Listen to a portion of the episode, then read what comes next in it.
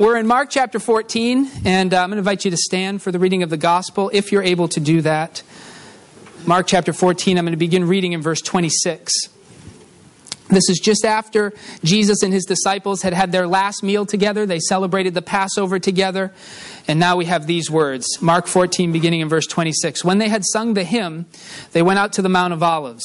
And Jesus said to them, You'll all become deserters, for it's written, I will strike the shepherd, and the sheep will be scattered. But after I am raised up, I will go before you to Galilee. Peter said to him, Even though all become deserters, I will not. Jesus said to him, Truly I tell you, this day, this very night, before the cock crows twice, you will deny me three times. But he said vehemently, Even though I must die with you, I will not deny you. And all of them said the same. They went to a place called Gethsemane, and he said to his disciples, Sit here while I pray. He took with him Peter and James and John and began to be distressed and agitated. And he said to them, I am deeply grieved, even to death. Remain here and keep awake. And going a little farther, he threw himself on the ground and prayed that, if it were possible, the hour might pass from him. He said, Abba, Father, for you all things are possible. Remove this cup from me, yet not what I want, but what you want. He came and found them sleeping, and he said to Peter, Simon, are you asleep? Could you not keep awake one hour? Keep awake and pray that you may not come into the time of trial. The spirit indeed is willing, but the flesh is weak. And again he went away and prayed, saying the same words. And once more he came and found them sleeping, for their eyes were very heavy, and they did not know what to say to him.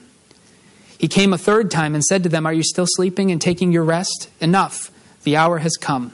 The Son of Man is betrayed into the hands of sinners. Get up, let us be going. See, my betrayer is at hand. Immediately while he was still speaking, Judas, one of the twelve, arrived. And with him there was a crowd with swords and clubs from the chief priests, the scribes, and the elders. This is the word of God for the people of God. Thanks be to God. I invite you to be seated.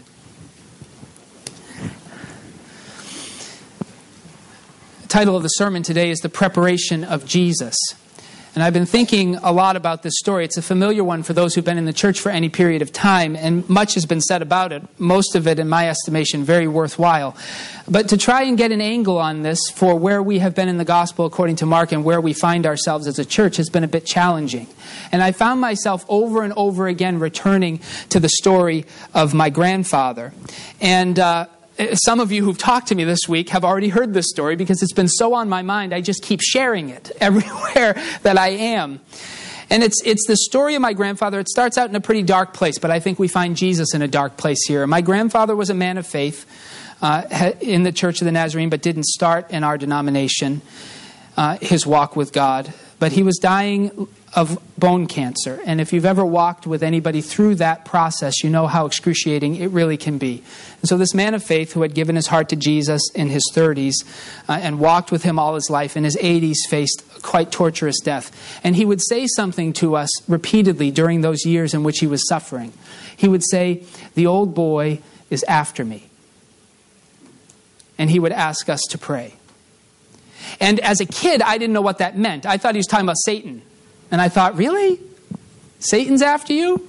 Like that seemed weird to me and it seemed deeply unnerving and it made me not really want to go to his room in the nursing home because I didn't know what was in there, you know? But as I got older uh, in, in the church and I started to understand the Church of the Nazarene lingo, I mean, I was raised with it, but I didn't understand it all. Uh, I realized that that phrase, the old man, the old boy, was one that Nazarenes often used to talk about their former self before they came to follow Jesus. That, that old carnal nature. And it's only now, long after I lost my grandfather, he died in 1993, that I finally understood what he was asking us to pray for. Because he felt that old flesh rising up as he was suffering. He felt that version of himself that was a reality for him prior to following Jesus starting to reassert itself in his final days. But he always followed up that phrase, the old boy is after me, with another one. But there's too much to gain to lose. And then he would ask us to pray. That story has, in many ways, shaped my life, not intentionally, but sort of subconsciously. And when I faced my own period of intense physical suffering, which I thought might result in my death, my grandfather's words continued to come back to me. And I finally learned what he meant. There's something of that here in Jesus. There's something about this moment that is causing Jesus to question everything that he has spent a lifetime believing. And I know it's easy to dismiss it because Jesus is God. Our confessions tell us that, and it's true. It was demonstrated by his resurrection from the dead. And yet, he struggles. What does it mean to be the people of God in the midst of life altering moments that leave us a panic? What does it mean when we lose what we thought we were? What does it mean to hear God's voice? How do we hear it? Is it just random happenstance that maybe He speaks to some people and not to others? Is there anything at all that we can do? Proverbs 17, verse 24 says this A discerning person keeps wisdom in view, but a fool's eyes wander to the ends of the earth. Do you, do you get the picture that's being drawn there? If wisdom is somehow, we're just going to call you wisdom, Roger, for good reason. if wisdom is in front of us, then what the Proverbs is saying is that a discerning person, a person who is properly founded in knowledge and truthfulness, will keep wisdom in view. We may have to turn this way, but we'll never be out of that line of sight. We may have to turn this way, but we can get it out of the corner of our eye. The discerning person always keeps wisdom in view, but the fool has ADD, spiritual ADD, right? Darting this way and that way. What's this? That's cool. Wisdom's behind us now, right? And we get all turned around and then we look and we don't know where we are. Have you ever driven that way? Ooh, what's that? Antiques. Where are we? I don't know. Now that you have GPS, you can find yourself, but you didn't always have that. A fool's eyes wander to the ends of the earth. It seems that what is essential for Jesus in this moment, in which everything in his life is going to fall apart, one of his best friends, he's been with him for at least three years in the gospel, it could have been longer, five, six years. He spent all of his time with these 12 guys. One of them is right then betraying him to people who want him dead. The other 10 of the other 11 who remained with him that night were going to fail him soon. And he knew that on the other side of his arrest and his trials was going to be the most torturous death that the Roman Empire had to that point in history invented. He was going to be crucified. This was quite a night for Jesus. How is he going to keep wisdom in view? The hardest time for us to keep our eye on the ball is when we are stressed, when we're anxious when we are fearful. In those periods of time, we are in an instinctive fight or flight mode, right? Fear has taken over, the adrenaline is coursing, the panic is palpable, and that's the last time that we are instinctively going to be thinking clearly adrenaline, high blood pressure, all of those things. It depresses our ability to reason and to think. And if we think for a moment that Jesus wasn't in that kind of a moment, all we have to do is look at the gospel accounts of the things he says he was suffering.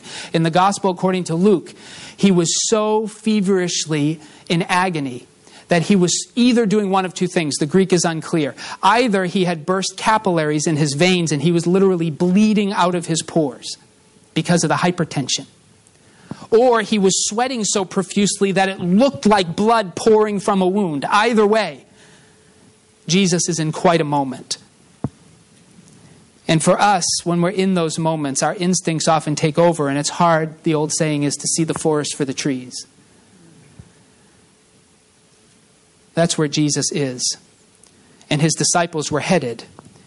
And their divergent responses in this moment is going to help us, I think, to understand what it means to keep wisdom in view in the midst of a world turning upside down.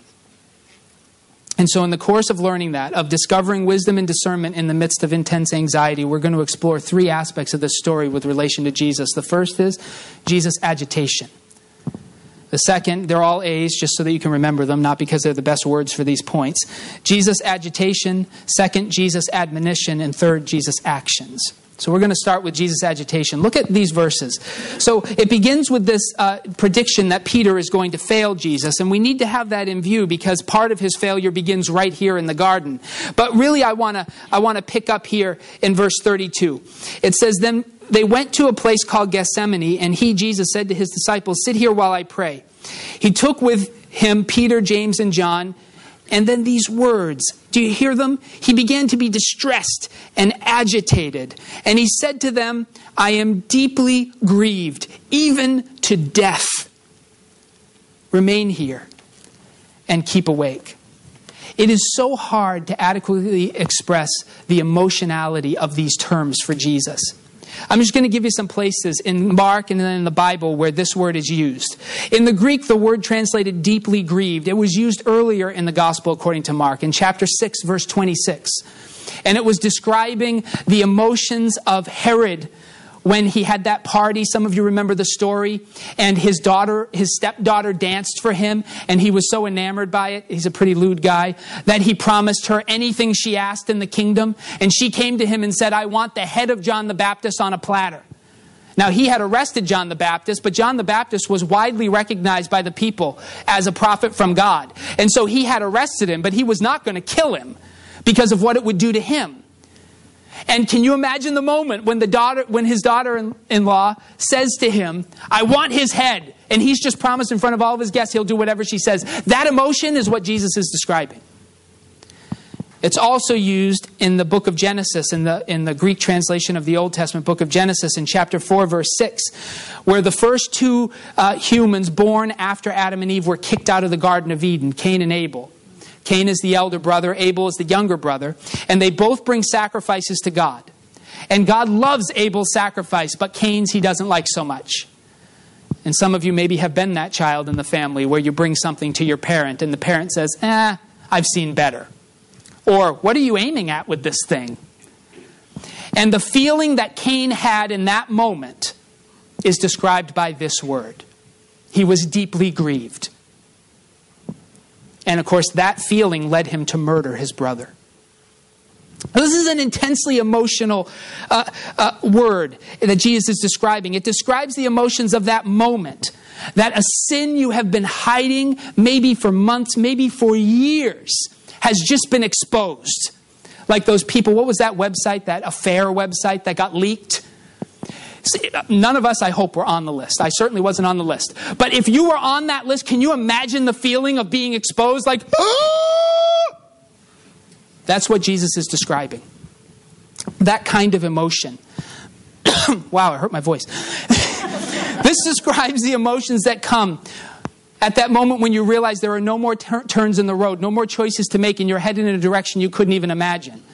I remember the first time it happened to me when I was turning on an off ramp in the middle of a snowstorm in Massachusetts where I grew up, and I realized I had no control. You been there? There, that's scary. This is what Jesus is describing.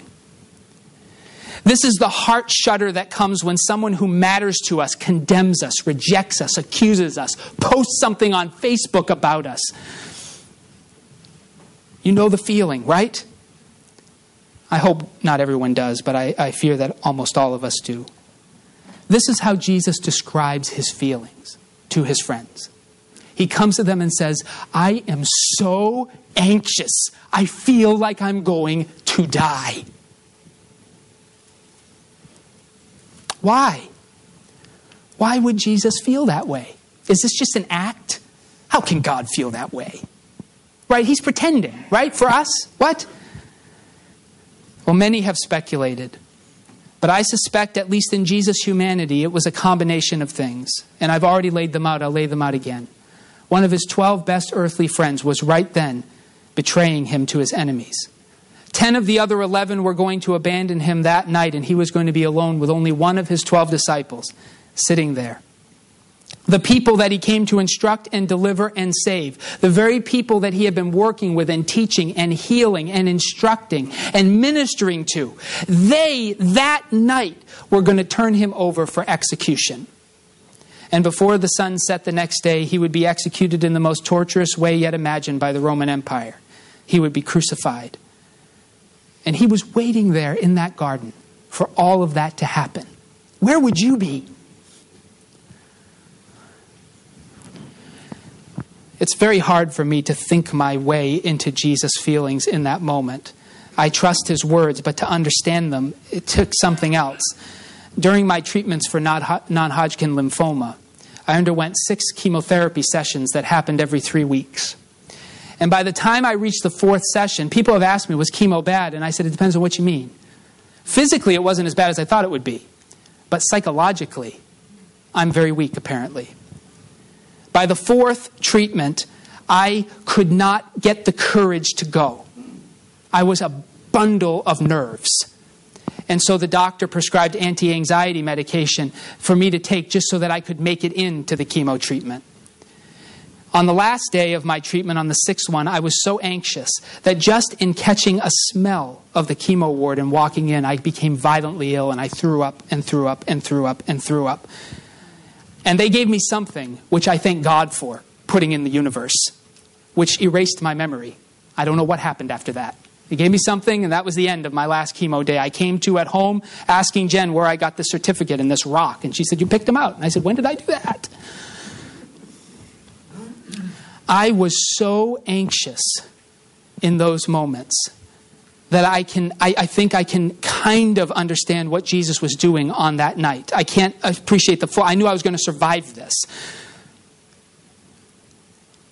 Maybe you've been there too. So how is he going to think clearly at a time like that? I'll tell you this. When I was going in for chemo treatments, I was not giving a thought to how Jen felt. I was not giving a thought to the people I was pastoring. I wasn't giving a thought to the youth group that I was working and ministering with. I wasn't giving a thought to the youth retreat we were going to go on the very next day after I received my treatments. I wasn't thinking about any of that stuff. I was just thinking about me. How is Jesus going to know God's will in that kind of a circumstance? And to add to it all, Jesus' agitation, I suspect, was that he knew full well what was coming and he could have avoided it. He knew Judas was coming. He knew they had no torches. He knew that if he just left, no one would ever find him again. He could have avoided it all. And that's what he's asking God for. Is it okay for me to leave? Can you let me go, God? Is there another way? Can I pass this cup? Can I slip out? You do what you need to do. He could have avoided it. He wasn't surprised that Judas came, he knew it was coming.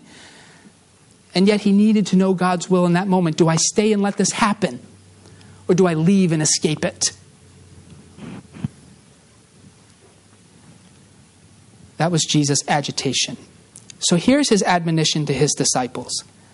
In that moment, Jesus already does something that I found impossible to do, and maybe some of you are better people than I am. But Jesus, when he's feeling that way, he gives instructions to his disciples. He's worried about them. Verse 37, he says this He came and found them sleeping, and he said to Peter, Simon, are you asleep? Could you not keep awake one hour? Keep awake and pray that you may not come into the time of trial.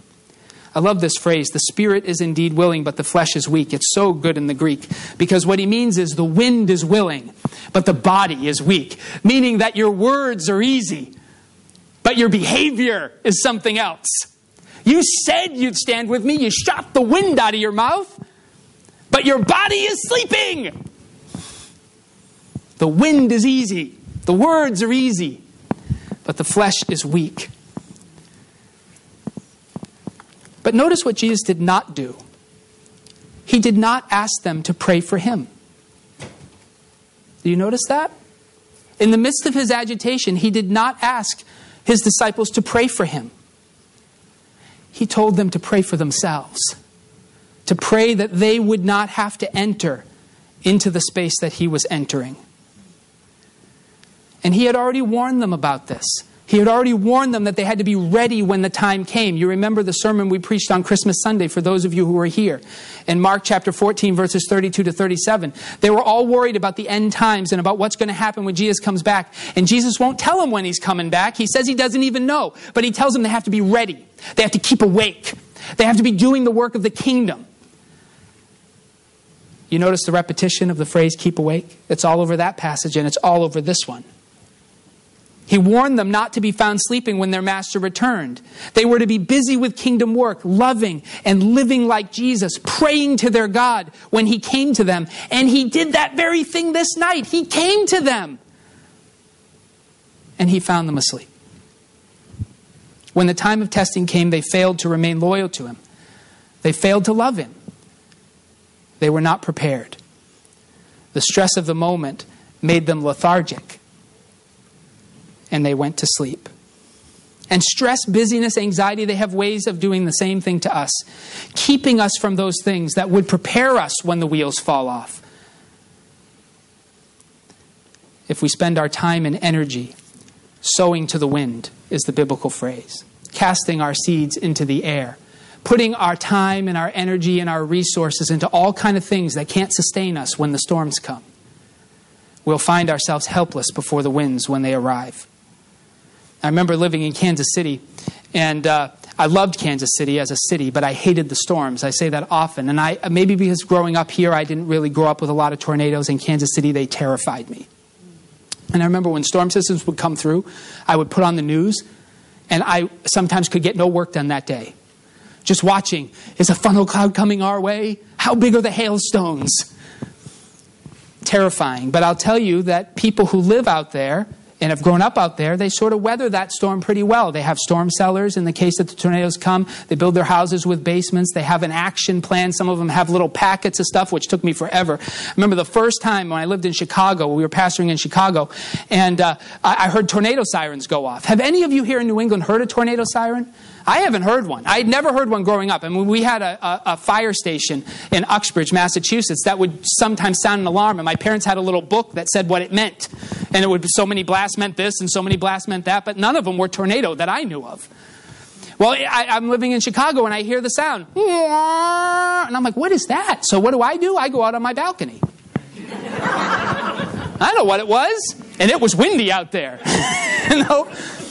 I learned later that that's one of the signs. See, when you know that those storms are coming, you prepare for them. You dig storm cellars, you have basements, you have security alarms that go off to tell people, hide, get away, right? You prepare for the storms. Snowstorms are the same here in New England. I mean, for the last three years, we've had three different people plow our driveway. And each year, I don't know if it's just us, but the person either leaves or quits. So, two years ago, we had a gentleman plowing our driveway, and he moved to the Pacific Northwest. He moved to Washington. And then last year, we had someone doing it, and I called him this year. He said, We're not doing that anymore. So, this year, I don't have anybody. So now snowstorms panic me because the last one I had to shovel it. you prepare. Where you live, you prepare. That's what Jesus was admonishing his disciples. He was not promising that these times won't come, but that they have to be busy doing what will prepare them for those times. And they were not doing it. They were sleeping through their hours of preparation. And so, even though Jesus, as God, could have predicted Peter was going to fail him, he also could have predicted it if he was just a human being. Because, of course, Peter was going to fail him. He wasn't prepared. Cancer revealed to me, too, that I wasn't prepared. So there's something personal here for me. So Jesus, Jesus was truly agitated. But in the midst of that agitation, he admonished his disciples to be ready, which tells us something about how Jesus prepared himself for that moment. We'll have to look here at Jesus' actions. Look at verse 35. These are the words Jesus prayed. And going a little farther, he threw himself on the ground and prayed that if it were possible, the hour might pass from him. He said, Abba, Father, for you all things are possible. Remove this cup from me. Yet not what I want, but what you want. And then in verse 39, after he speaks to his disciples, it says, And again he went away and prayed, saying the same words. Now, some of us, at least in the church I was raised in, I would have had an old person come up to me and say, Well, that was Jesus' problem. He just repeated himself. God doesn't like mindless repetition. He should have tried something else. First one didn't know, they wouldn't have said that, right? But they would have said it in other texts. See, Jesus, on the night before he died for us, he asked two things of God. He asked that God deliver him, but he also asked that God's will be done. I remember getting to an argument with a layperson because I prayed over someone for healing, and I said, Not our will, though, Father, thy will be done. And this, this layperson took me to the tool shed and told me that the person wasn't healed because I lacked faith, because I used a cop out. Your will, not my will. Oh, then you don't believe it'll happen. Couldn't believe that. I'm like, ah, read Jesus, leave me alone. I said it nicer than that. I said, I understand your perspective. Clearly, I don't share it. But Jesus didn't pray that prayer Deliver me from my time of trial, but your will be done. He did not pray it after the soldiers came. He didn't pray it while they were crucifying him. He didn't pray it while the tornado was bearing down on top of his house. He prayed it before. In fact, the gospel according to Mark says it had been Jesus' practice throughout his earthly ministry to go alone by himself and have these kinds of conversations with God. In the gospel according to Matthew, when his disciples asked, How should we pray? and he taught them how to pray, these are the words he told them to use. Our Father who is in the heavens, blessed be your name. Your kingdom come, your will be done on earth as it is in the heavens. Give us this day our daily bread. Forgive us our debts as we forgive also our debtors. Lead us not into trial. It's the same word. Temptation. But deliver us from the evil one. This is the same prayer. Same prayer. On the worst night of his life, he's quoting the, Lord's Prayer. Couldn't he think of something better than that? You see, Jesus, on the night that he was betrayed and the wheels fell off, continued to do the exact same thing he had been doing his whole life. He prayed the same words with the same heart, more earnestness I'm sure he was putting a little more emphasis on the lead us not into temptation, a little more emphasis on give us our daily bread, but it was the same words. Jesus was ready to do God's will on that night, no matter the cost, because he had already been doing God's will. And Jesus was also in a position to ask for God's deliverance because he had demonstrated with his life to this point that he was willing to do God's will first. He had already shown that he would say yes to what God asked of him. And I want to say this about this I do not believe we can discern God's will in moments of stress and high anxiety if we have not been committed to his will in seasons of ease. I do not believe we can discern God's will in moments of stress and anxiety if we have not been committed to God's will in seasons of ease. It is the practices of Jesus' life prior to Gethsemane that made him able to hear God's voice in Gethsemane. There's this uh, movie I like. Don't read too much into it. It's not sci fi, really, called The Bourne Identity. Some of you have seen it.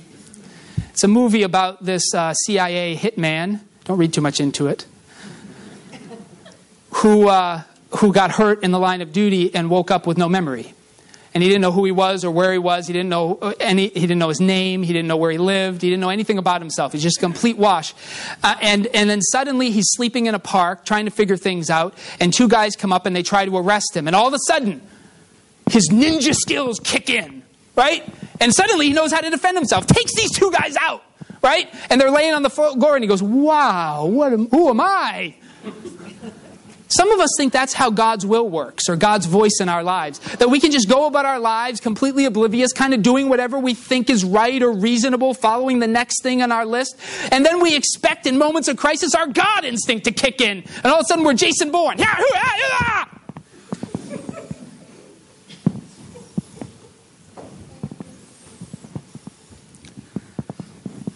And then if it doesn't work, we say, well, this is a terrible God. He made Samson kill a whole bunch of guys with a monkey with a donkey jawbone. Would have been cooler with a monkey jawbone. but a donkey a donkey jawbone. Why in the world couldn't he have gotten me out of that little stick? Or we come to the conclusion that there is no God, because no God would have failed me in that moment. And the truth is, you probably failed in that moment because you had not had any care for him before it. In this moment of darkest night for Jesus, he discovered God's will and received the courage to endure this time of trial and to make his way to the cross, not because of the prayer he prayed that night, but because of the patterns of his life leading up to that night. Those things prepared him for what was needed.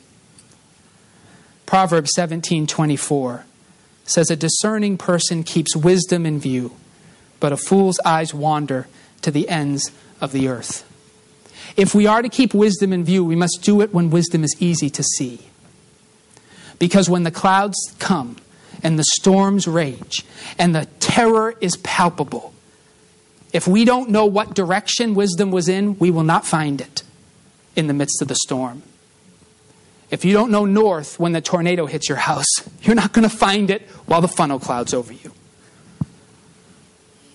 It's the patterns of our everyday lives, the priorities of our daily and weekly schedules that either are preparing us to discern God's will in our moments of crisis or not. Jesus did nothing on that frightful night. This is the remarkable thing about Jesus. He did nothing on that frightful night that he had not been doing throughout his entire life.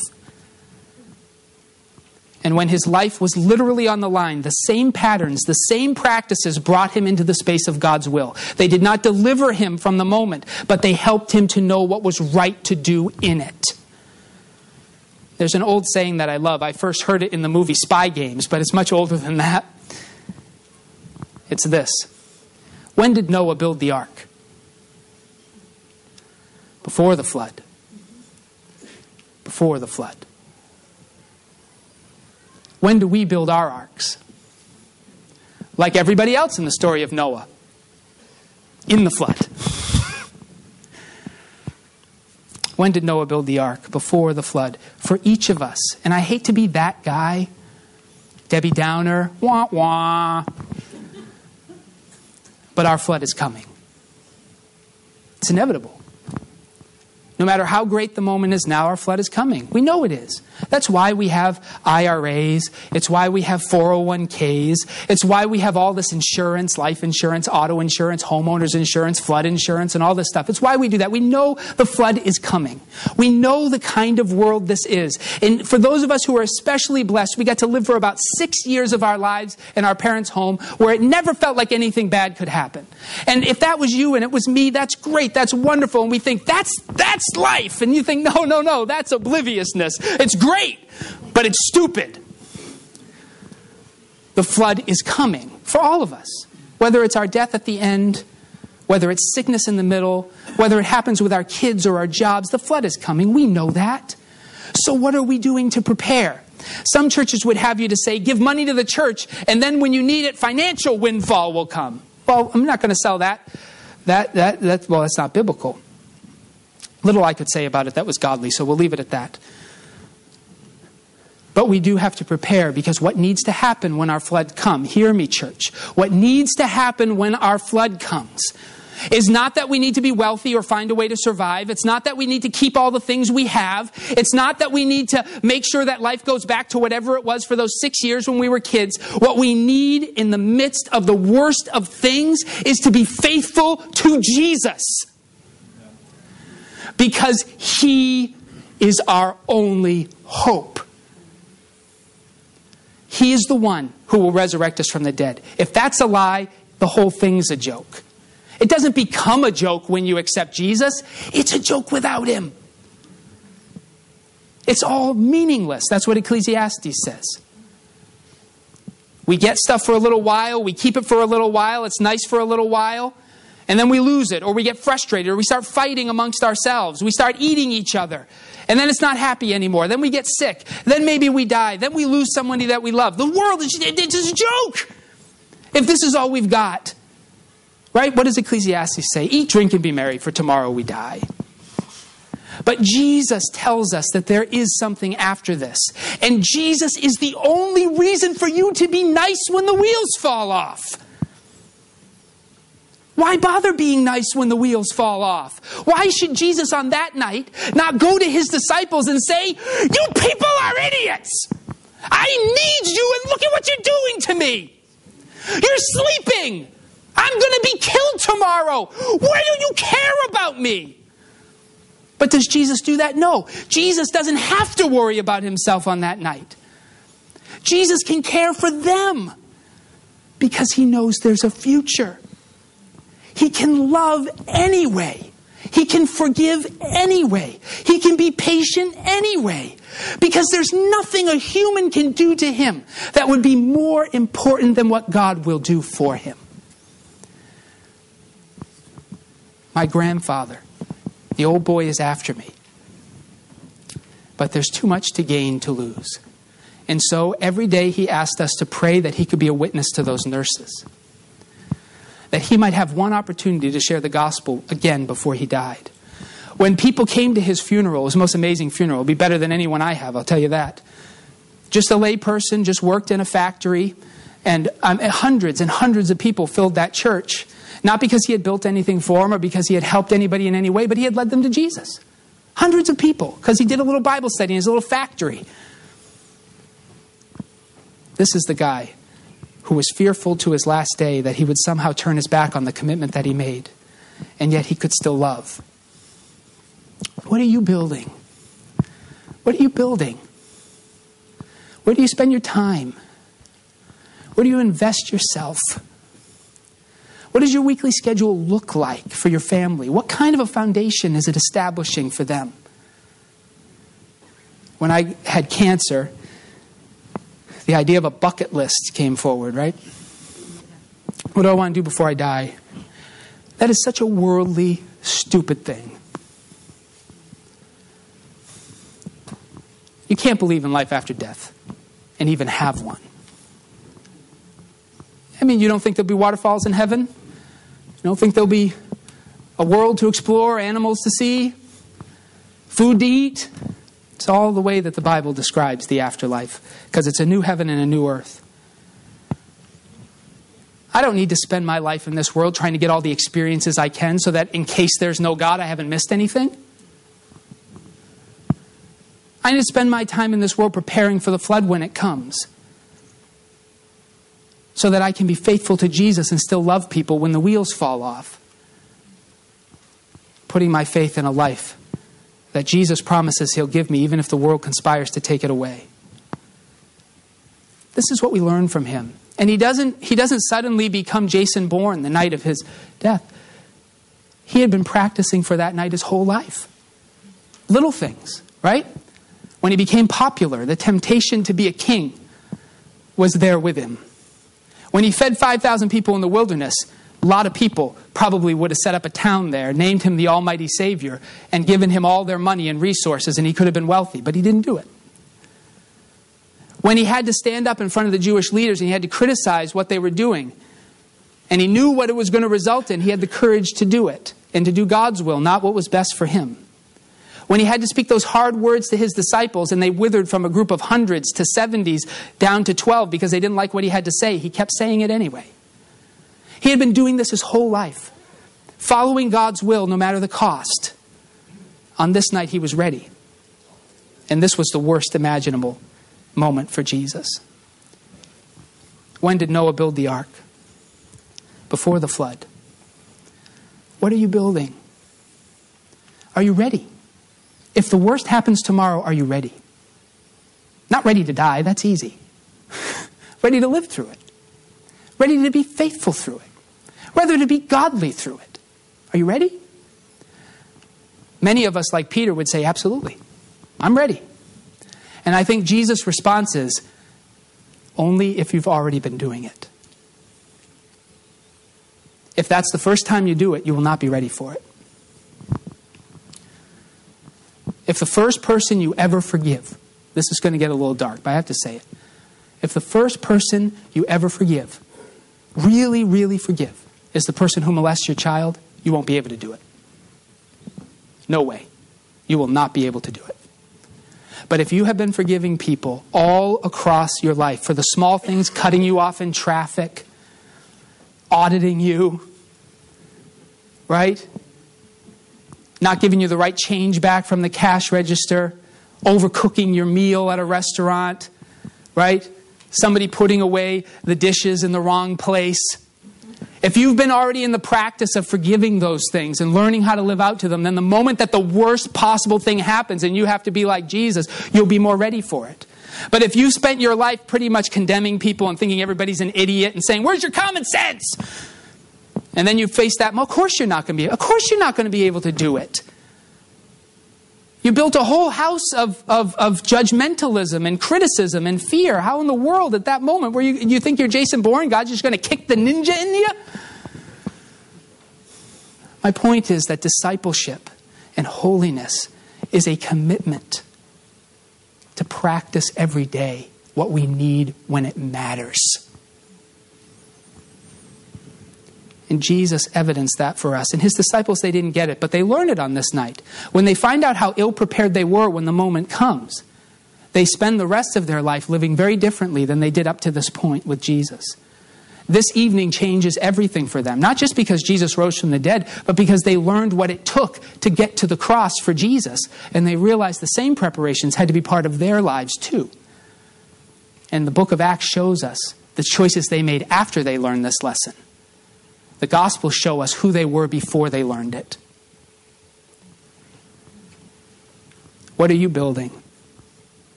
Would you trust God in the little things so that you're ready when the wheels fall off? They will happen. For some of you, they already have. You're like, yeah, of course they'll happen. And then for others, going, nah, not everybody. You know, some people, maybe a lot of people, but not everybody. No, everybody. Everybody dies. Everybody suffers. Everybody faces those moments which the wheels fall off. Are you ready? Not to survive it, not to thrive through it, not to rise bigger and better, but to be Jesus. Even if you don't make it out of that darkness when you enter it, can you be Jesus all the way to the end? I pray you make it out. Thank God I made it out once. But remember, all healing on this side of eternity is just a delay. It's like a pause because it's coming back. Anybody who's been sick, you know what, you, what I mean. Every bump, every hurt. Is it cancer again? Ah! I live that way all the time because I know it's coming back. You know it's coming back.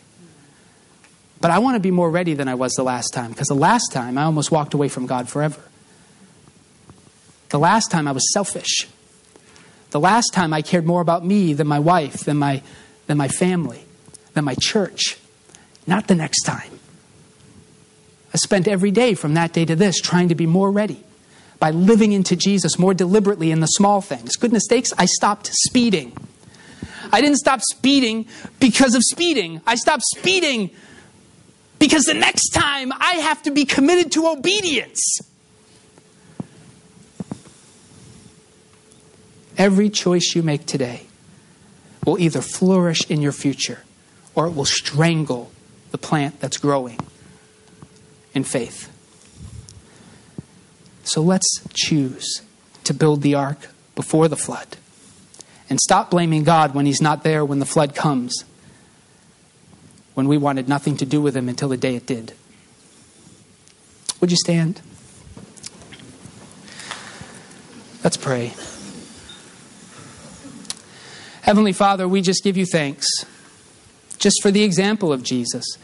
I really wish I could give you thanks for promising us that every flood will be wiped away, that the rainbow means no more suffering for the people of God, that we can all live happy, healthy, wealthy lives, and then fall, die in our sleep peacefully, and awake in the new kingdom. That would be great. I still pray for that. I pray for that for every person here.